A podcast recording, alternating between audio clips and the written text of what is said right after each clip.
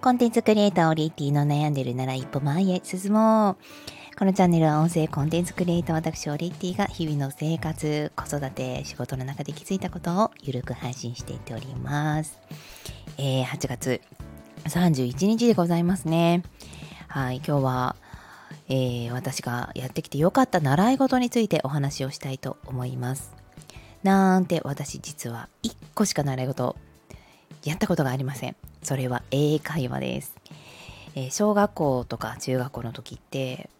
もう、まあ、普通はっていうのもあれですけど周りの友人はスイミングに習字にピアノにエレクトーンにそろばんにもめちゃくちゃ習い事をしていました。うん、基本で週2週3で少なくても週1はやってたかな。なので何の習い事もしてないのって学年で私とあと23人ぐらいしかいなかったんじゃないかなっていうぐらい基本みんなあのやってたんですよね。あの狭い地域だったっていうのもあるので友達のお母さんがピアノの先生とか、えー、友達とか知り合いの近所のおばちゃんが習字の先生やってるみたいなのもめちゃくちゃ多くてなんか何かしらみんな、えー、やってました。で私はそういう近所付き合いやまあ、あの親戚付き合いも少ない母のもとで育っていたのでもう家に帰ってきたらどこにも行かないあの親がいる時は友達と基本遊びに行くことも、できないっていうような家だったんですよね。でそんな私が大学4年の時に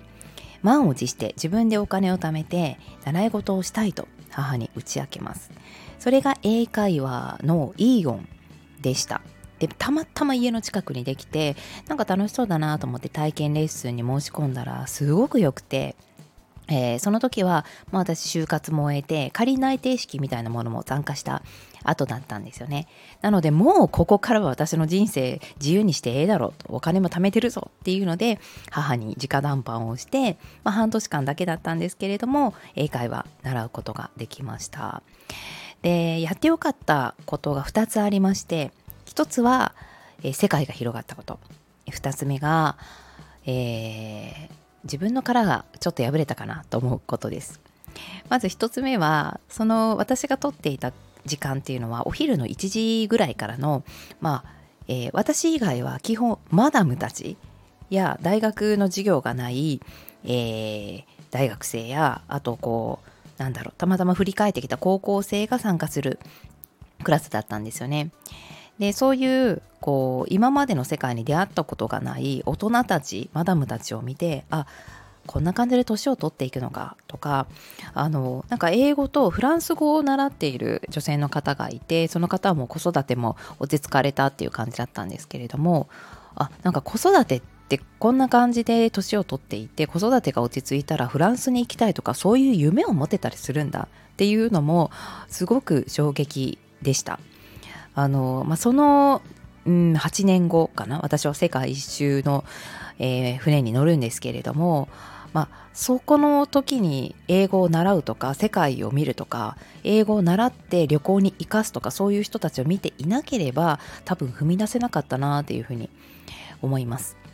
えー、あとね、ファッションもね、めちゃくちゃおしゃれでしたね。皆さん。やっぱり気合を入れて臨んでる感じでした。そして2つ目、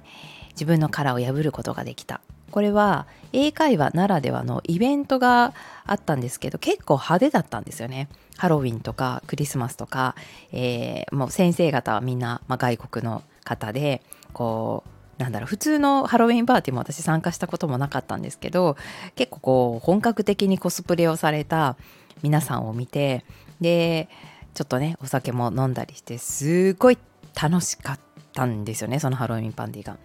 で私はちょっと猫耳をつけるぐらいの、えー、勇気しか出なかったんですけどそこでこうみんながもう思いっきり楽しむっていうもう振り切るっていう姿を見て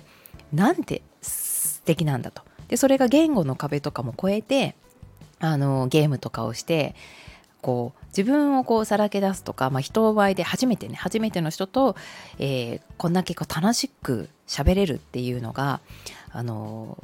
うん、今まで正直なかったかなあのそんなにこう初対面の人と緊張したりとか友達ができないとかそういうことではなかったんですけどなんかその壁をもうゆゆゆこう超えてえー、講演させていただけたのがこの英会話だったなというふうに思います。うん、あの経験がなかったら次社会人になっていろんな大学出身でいろんな年齢の人たちとまず研修で出会ってでそこから同じこう職場で仕事をしていくでそこにはまたたくさんの大人がいてっていう場にはちょっと最初馴染めなかったと思うんですけどその英会話の経験があったからちょっとだけね、えー、自分をこう出すとか出し方キャラクターの作り方っていうのは学べたかなというふうに思いました。ということで、まあ、今英会話をやっているわけではないんですけれどもあの経験は自分にとって本当に良かったなというふうに思います。私のおすすめの習い事は英会話でした。それではまた、えー、人見知りというか、まあ、やっぱりこうなんだろうな。